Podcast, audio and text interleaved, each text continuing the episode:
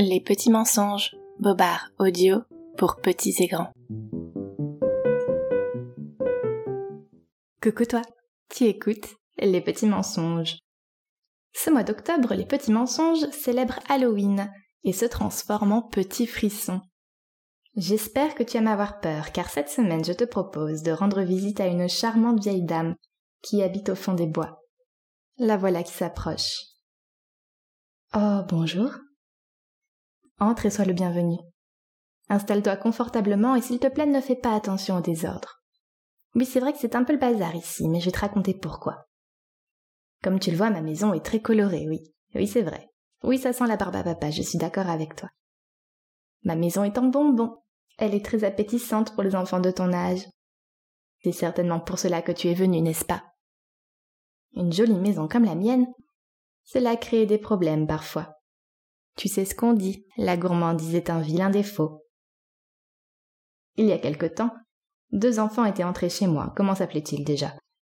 Hans ou Anselme pour le garçon.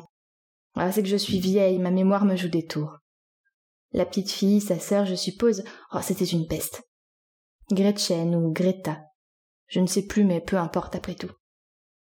Si ça ne t'embête pas, je vais fermer la porte à clé. Hansel et Gretel, voilà leur nom.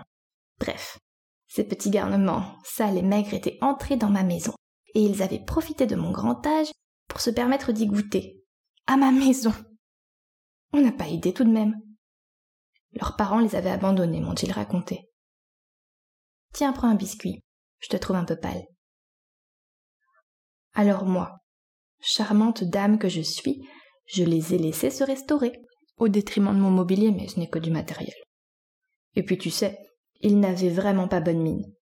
Je les aurais bien congédiés, mais la forêt est froide, surtout la nuit et surtout en cette saison. Je voulais qu'ils reprennent des forces avant qu'ils s'en aillent.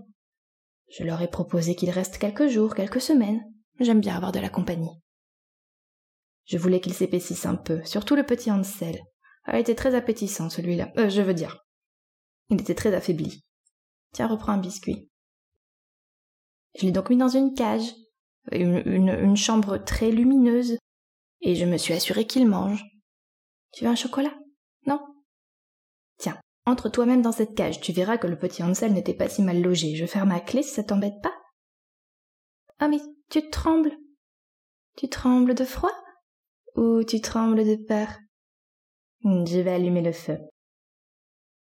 Quant à sa sœur, je ne voulais pas qu'elle quitte ma maison sans une éducation digne de ce nom. Je suis de la vieille école, très vieille école. De mon temps, les jeunes filles devaient savoir tenir une maison, faire à manger, alors j'en ai fait ma petite bonne à tout faire.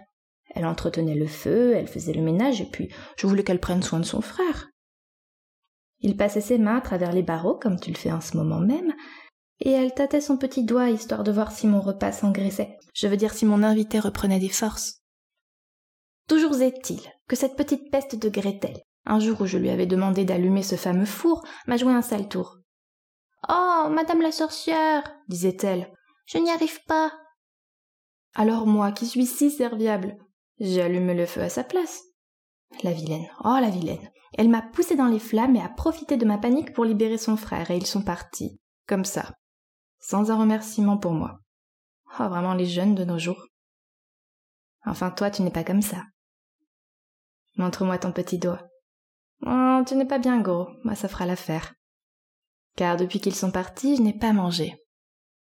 Et j'ai très faim. Je suis bien contente que tu m'aies rendu visite.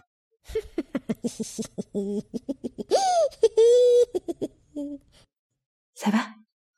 Tu es toujours là? J'espère que ce petit frisson t'a plu. Si oui, on se retrouve bientôt.